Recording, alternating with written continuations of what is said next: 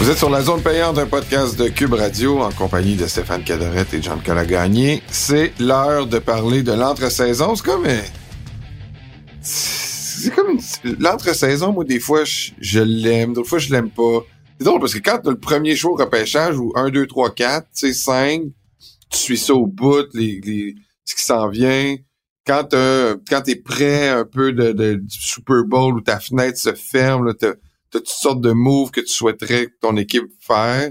Mais, Pour les agents libres, Pour les des agents fois, là, libres. ouais. mais quand t'es une équipe là, qui est un peu sur le déclin, qui est que son son son son son, son plafond salarial est complètement défoncé ou euh, ou euh, tu sais que t'es encore pour la millième fois ta, ta- ta- l'histoire de ta concession à la recherche d'un carrière partant franchise. Mais là, c'est comme l'entre-saison, c'est une période, une espèce de passage obligé là où, pour t'amener à une autre saison de 9-8. Toi, comment toi, comment tu vois euh, non mais comment comment toi tu vois je vois pas pourquoi tu ris là j'ai nommé aucune équipe, non, t'as pas besoin de nommer. C'est ça que je trouve le plus drôle maintenant. On se comprend bien. euh, T'as pas besoin de tout dire. j'ai nommé aucune C'est dans la subtilité que je t'apprécie. voilà. Alors, commençons par euh, le- le- allons-y en calendrier. Là, dans le fond, on a parlé du franchise tag, on reviendra pas là-dessus. là. Il y a la signature des joueurs autonomes avant le draft. Je suis pas fou, là. Ouais, là, écoute ça, euh, les joueurs autonomes, il faut commencer à surveiller à partir du 11 mars. Le lundi 11 mars, il y a le fameux deux jours de ce qu'ils appelle legal Tampering, ouais. Donc, tu peux euh, faire euh, du, du maraudage, là, négocier les termes d'un contrat à peu près. On sait tous que rendu là, c'est déjà fait. Le début officiel de la période des agents libres, c'est le 13 à 4 heures de l'après-midi. Mais tout commence à se jouer vraiment le 11 là, dans la fenêtre fameuse là, de, de négociation qui est en fait le début du marché. là. OK. Euh, donc c'est ça. Ça va pour le marché des agents libres. Après ça, le repêchage, ben là, il faut attends, patienter attends, un petit attends, peu. attends un petit peu. Le- Ouais. euh, les agents libres, moi, je, je vais en parler un petit peu. On en a parlé un peu lors du Mhm. dernier podcast. là, on a effleuré, mais tu sais, je trouve que encore une fois, c'est pas une année fast, là, tu sais là. Euh, on a parlé un peu, mais refais-la un peu là, ta liste, mettons là, des, des, des joueurs là, qui vont être le plus courus. Tu sais, moi j'ai vu plusieurs top 10, là, je, vais- te lancer là-dessus, puis tu me diras ce que t'en penses. Puis le, le joueur numéro un sur la liste des joueurs autonomes cet été, ça serait pour plusieurs Kirk Cousins. Tu sais, Ben, le meilleur joueur disponible, est-ce qu'il va être disponible? On en parlait tantôt, c'est Chris affaire. Jones. Oui. Chris Jones avec les Chiefs. Pour moi, c'est le top du top du top. ah oui, avant, mais, mais avant une position Ouais. de corps arrière partant. Ah, écoute, Chris Jones, il est carrément dominant, là. Mais après ça, si toi, tu évalues que le corps arrière est la position la plus importante à combler dans ton équipe, ben là, c'est clair que Kirk Cousins devient ton homme. Il y en a d'autres qui vont dire Baker Mayfield, mais pour moi, Cousins est quand même une coche au-dessus là, au moment où on se parle. Euh, mais Même, Cousins, même retour de blessure, même à 38 ans? ben c'est ça la question, c'est l'âge et c'est la blessure. Les deux combinés ensemble, c'est pas un super bon mix, mais euh, écoute, je pense qu'il peut encore rendre de bons services. Là, ça dépend à quel point il va être gourmand. On, on chuchote à travers les branches qu'il voudra encore un contrat entièrement garanti, que les Vikings seraient peut-être plus prêts, ils l'ont fait une fois, ils seraient peut-être plus prêts à aller jusque-là dans son cas. Fait que c'est ça là, qui va être la clé si les Vikings disent nous autres on n'est pas prêts à aller là, ben Kirk Cousins devient libre comme l'air, puis là écoute, il se ramasse où?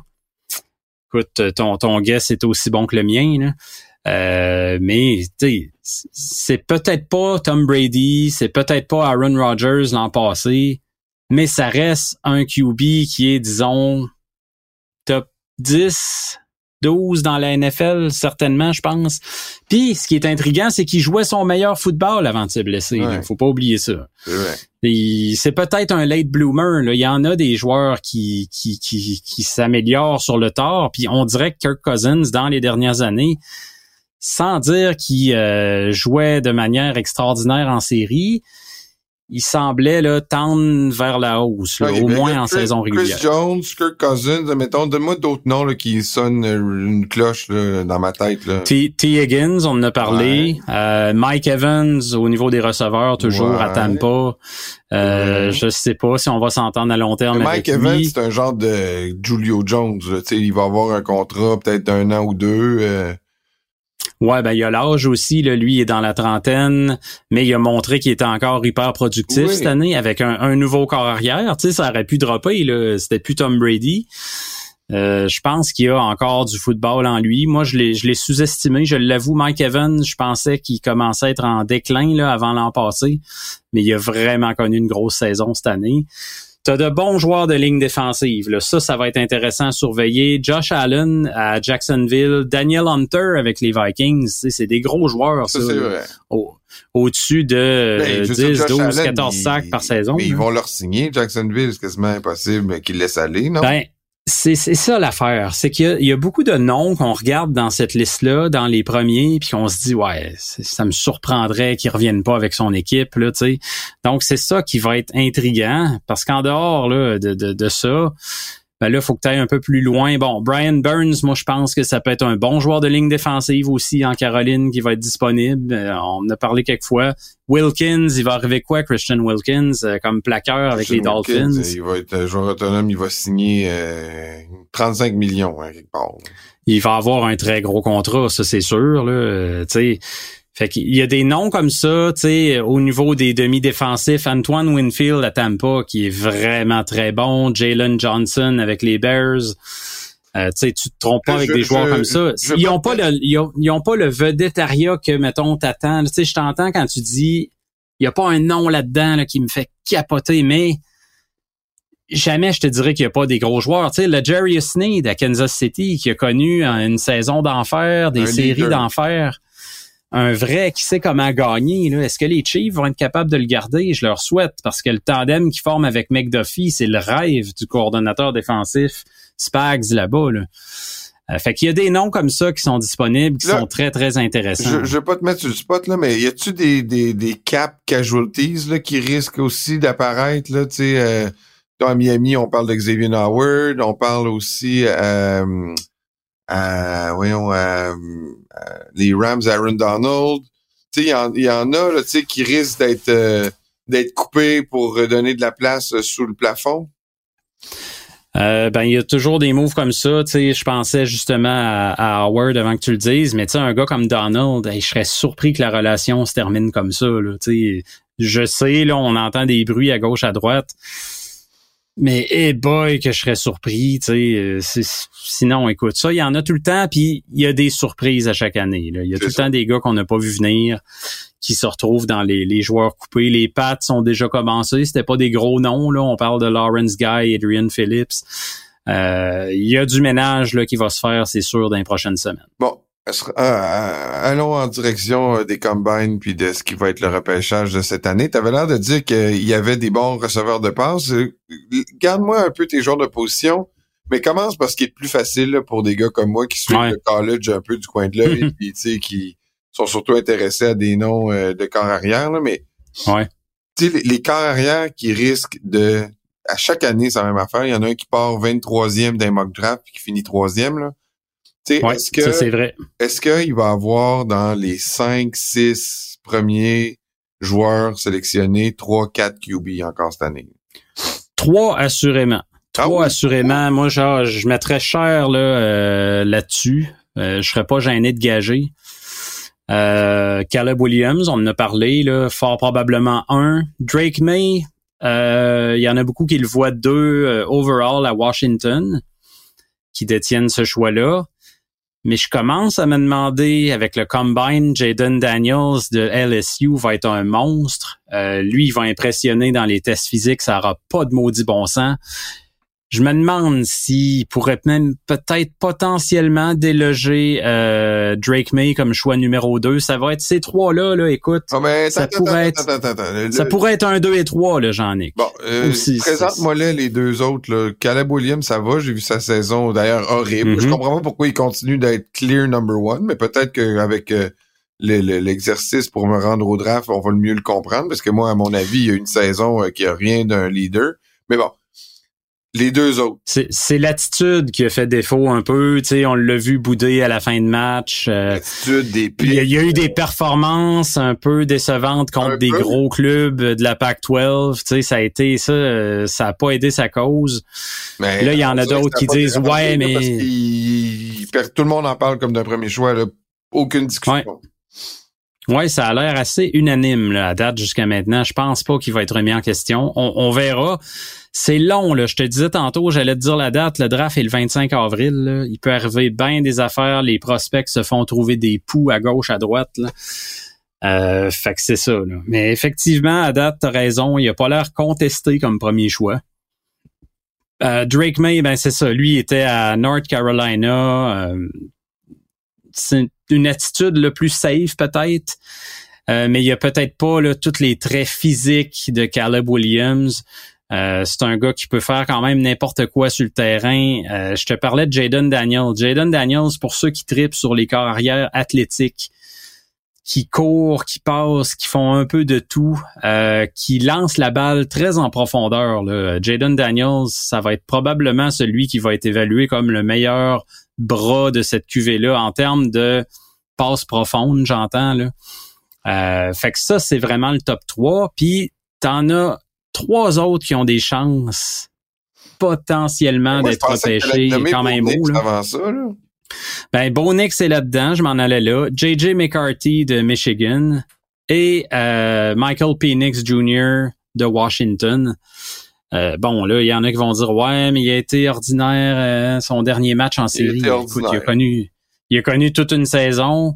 Puis euh, sais, ça fait pas de doute quand même. Là. Il a montré la seule chose dans son cas, beaucoup de blessures, un historique de blessures. C'est comme un petit Kyler Murray. Là.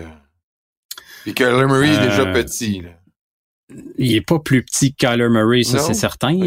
non, j'ai pas ces, ces, ces euh, mensurations devant moi. Il est frêle, mettons. Il est peut-être pas petit, mais il... frêle, frêle, je serais d'accord, mais petit, je pense pas, non.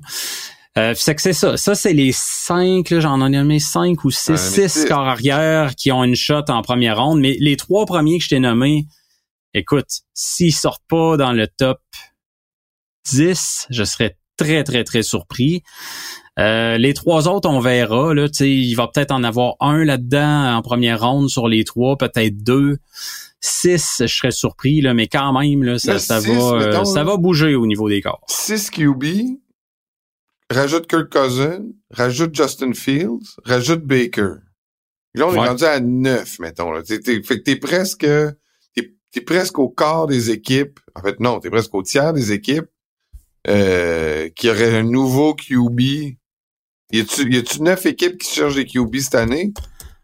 Eh boy, je pense pas là quand même. Tu sais, c'est ça, c'est toujours une valse. Puis là, t'en as un qui va arriver dans une situation Ryan Tannehill peut-être pas partant. il va peut-être partant. Ouais, Ryan Tannehill. Il y, a, même des rumeurs Tannehill qui l'envoie à Pittsburgh retrouver Arthur Smith, qui est maintenant le coordonnateur offensif.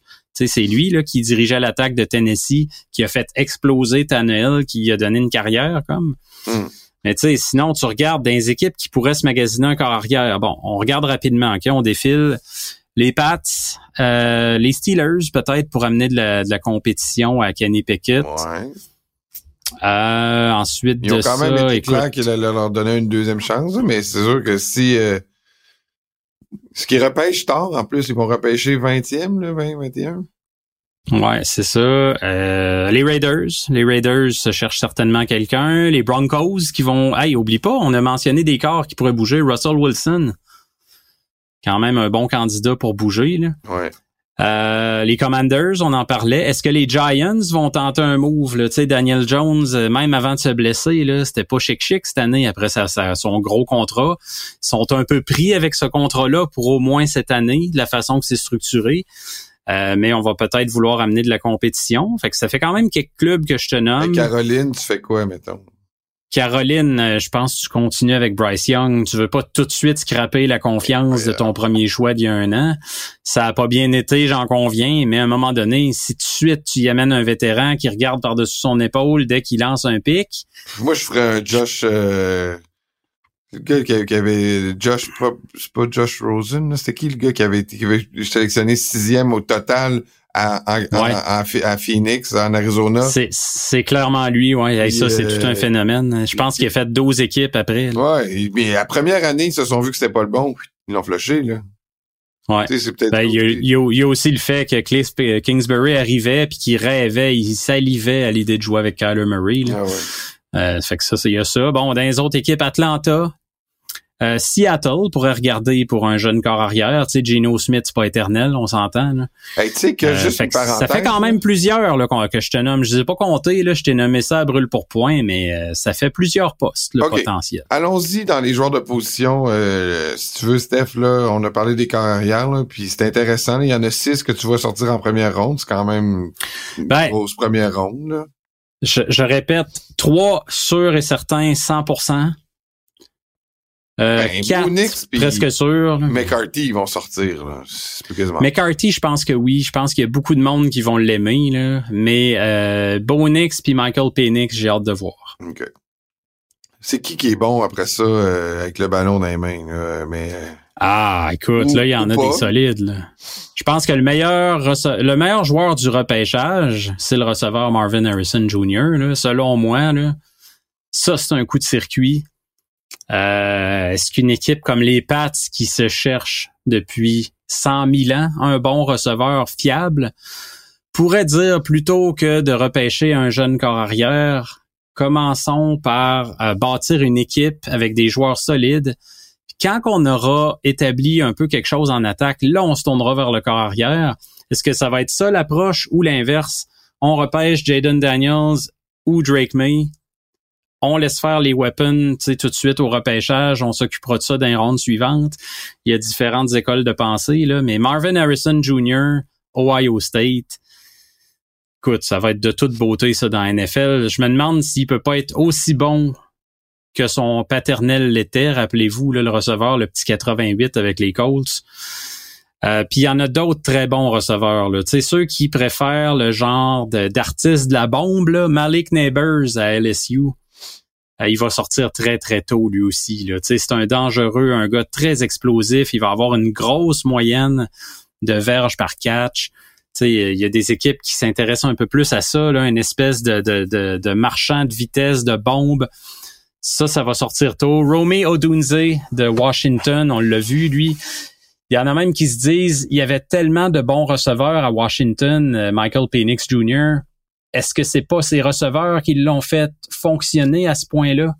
Euh, c'est possible. Il y a ces questions-là qui se posent. Euh, tu veux un autre receveur, mais à une autre position, ailier rapproché, Brock Bowers de Georgia. Euh, c'est dans les meilleurs ailiers rapprochés qu'on a évalués dans les dernières années. Puis tout ça pour te dire que je serais pas surpris tant que ça que les 7, 8, voire 10 premiers joueurs repêchés soient des joueurs offensifs cette année. C'est vraiment une genre de cuvée comme ça. Il y a deux très bons joueurs de ligne à l'attaque. Il y a les trois carrières dont je te parlais. Il y a trois receveurs de passe qui peuvent sortir top 10. Il y a l'ailier rapproché Brock Bowers. Euh, ça pourrait vraiment être un repêchage en haut, là, je parle, là, je te parle pas de tout le reste, mais au top du repêchage, ça pourrait être très, très, très explosif du point de vue de l'attaque. OK, on va peut-être avoir l'occasion de s'en reparler plus tard. Là, j'aimerais ça aussi. J'espère bien. Juste que tu me dises comment que là je prévois mes voyages là, de la NFL. Moi là j'économise. Ah.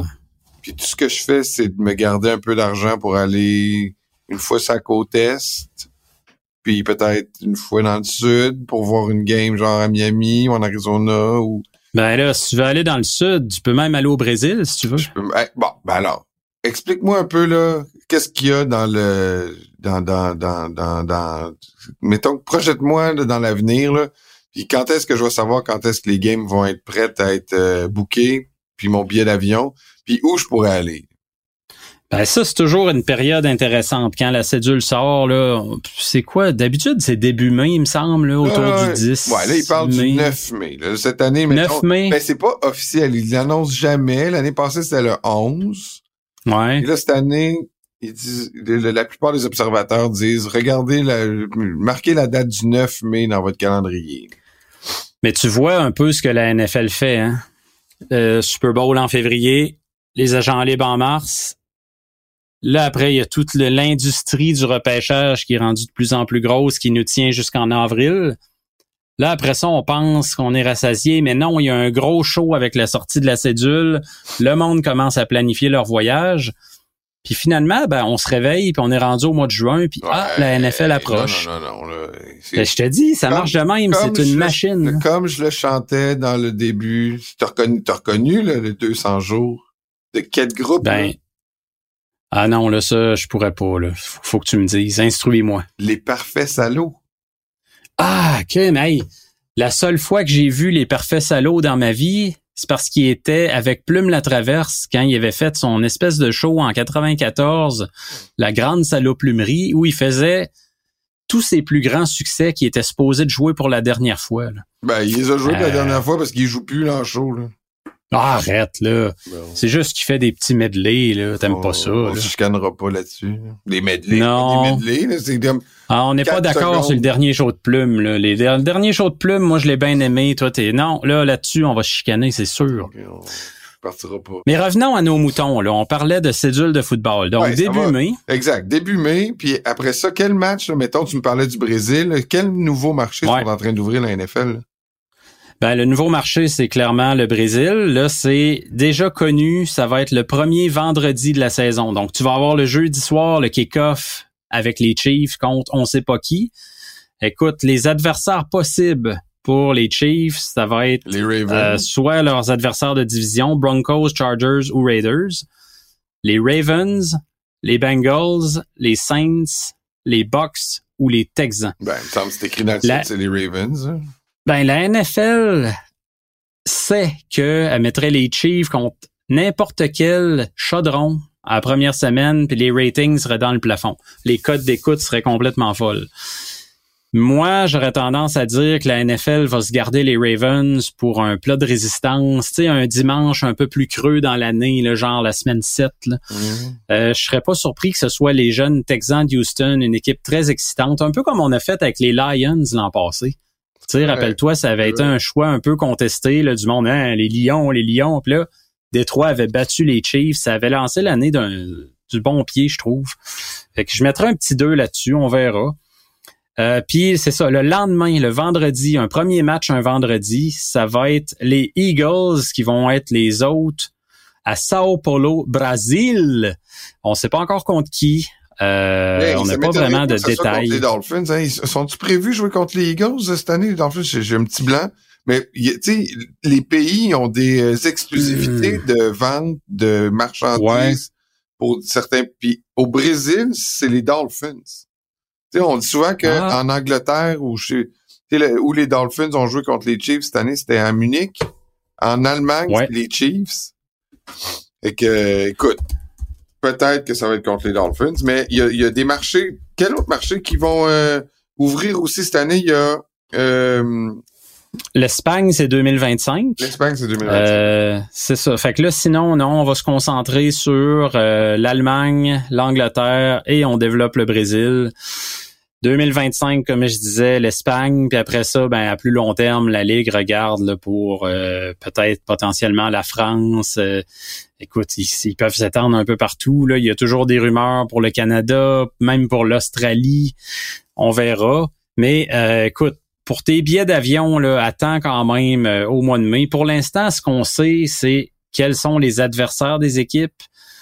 On sait, je pense aussi, quels vont être les adversaires à la maison et sur la route, mais on sait pas nécessairement là, les dates. Fait que, c'est, c'est dur de se faire des plans. Euh, mais tu as déjà une petite idée là, de contre qui vont jouer puis où. Donc, euh, pour tes Dolphins, là, tu peux commencer à imaginer des petits scénarios. On s'arrête. On retourne de la pause. C'est les questions du public. Bougez pas.